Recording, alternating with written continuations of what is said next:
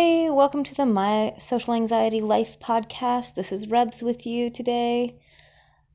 Today, I wanted to talk about have you ever talked to somebody that you've been talking to them for a while, but you have no idea what their name is? And the longer you wait, the more anxious you get about how do I come up with asking you what your name is? Well, I had that experience just recently there's this mom that waits at the bus stop for her kid, and I wait there with my kid, or for my kid, sorry.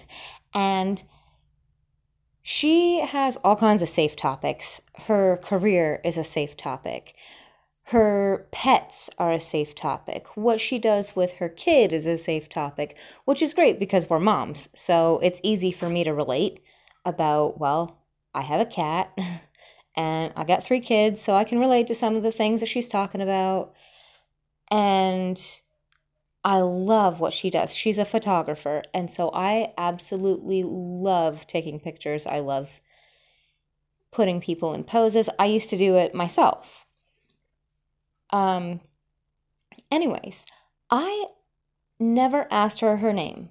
As a matter of fact, I got other people's phone numbers and names from her as like recommendations because I needed to talk to somebody. And she was like, oh, well, here's a phone number that you can call and ask for so and so, and hopefully they'll be able to help you out. It's not that expensive. This is what they normally do. And it was great. And then a couple of months later, I was like, talking to her, and just as she was leaving, I'm like, you know what? I've never gotten your name. What is your name? Now, I'm not going to name her. So I'm just going to say her name is Billy. She's like, It's Billy. And I was like, Oh, that's great. I'm Rebs. And she's like, Well, it's nice to meet you.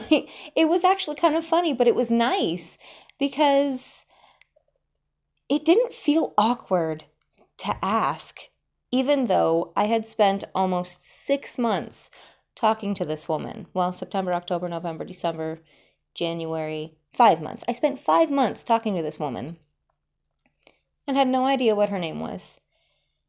And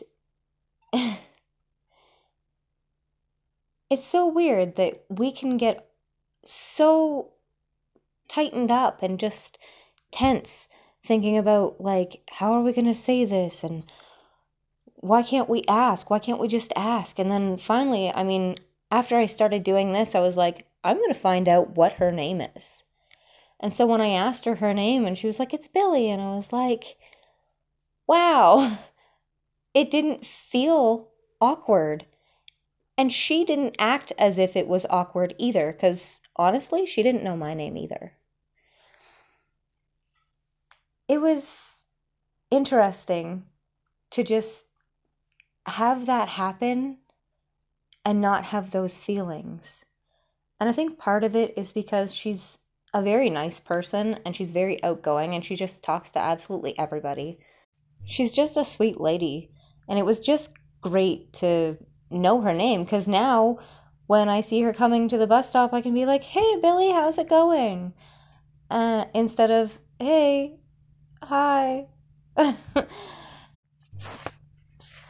On another note, I got to talking to my life coach, and he's really helping me out because I like to talk to him about my social anxiety because that's where I feel that I need the most help.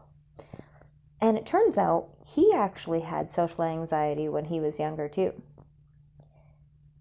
He says basically that we tell ourselves a story about what the other person's thinking.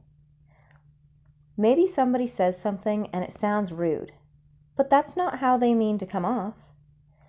Or if we decide that it sounded rude, so we put the pause button on, that's the real big problem with having social anxiety is that we already have a pause button. And our pause button is constantly there and we're constantly thinking how can we reply to this until the moment is gone. And if we don't push that pause button and we just reply. Now, if they say something and you think that it's rude, you can just reply with either something nice and simple, or you can straight out ask them. That sounded kind of rude. Is that how you meant for it? A lot of the time, people will backpedal and they'll be like, no, no, no, I wasn't meaning it at all like that.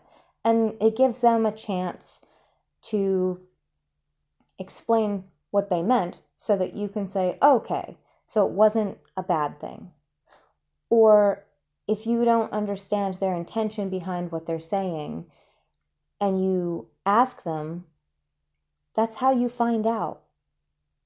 If they did mean to be rude, just simply tell them, well, it sounded rude and you accomplished that.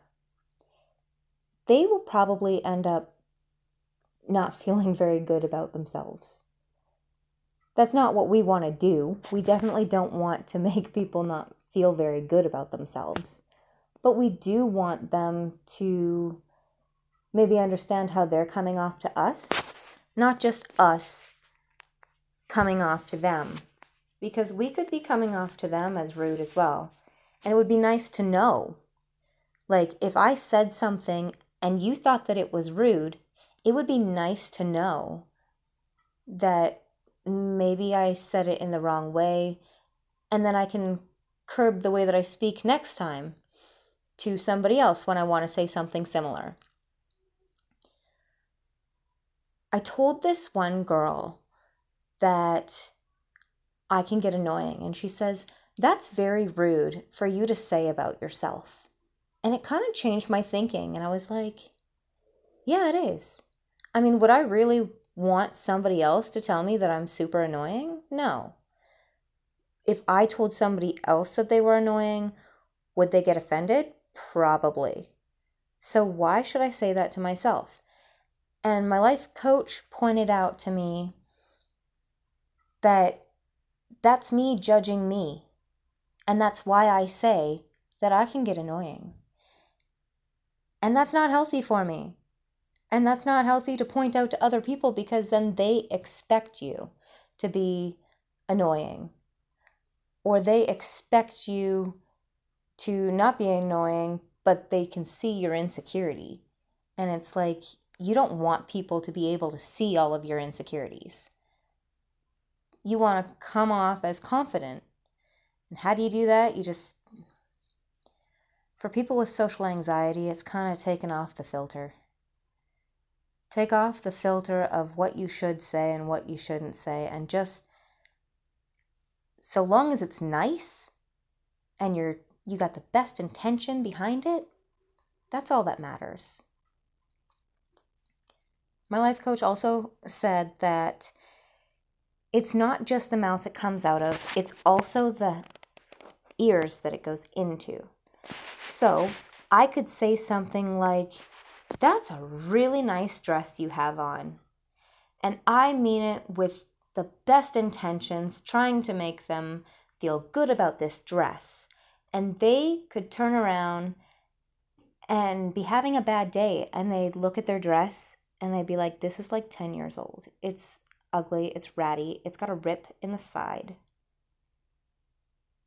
And they might take it as an insult, thinking that I meant sarcasm and they just might slough it off at me and just like give me a dirty look and walk away.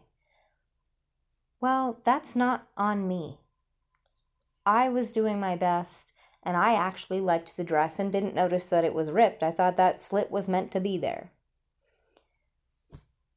So, there's a lot to think about when we think about what we say. It doesn't really matter what you say because it matters what they hear. It's kind of like typing. There's no tone, so you can't tell if they're being rude, sarcastic, or serious. I don't know if it all matters anymore. You know, I'm just trying to let go of overthinking and I'm trying to let go of caring about what other people think about what I say. This actually has really helped. Making this podcast has really helped.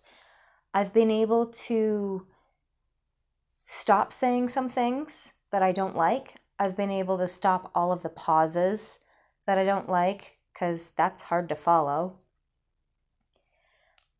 What else is there? Oh, I know that I mentioned the thing is a while back. And here is another thing.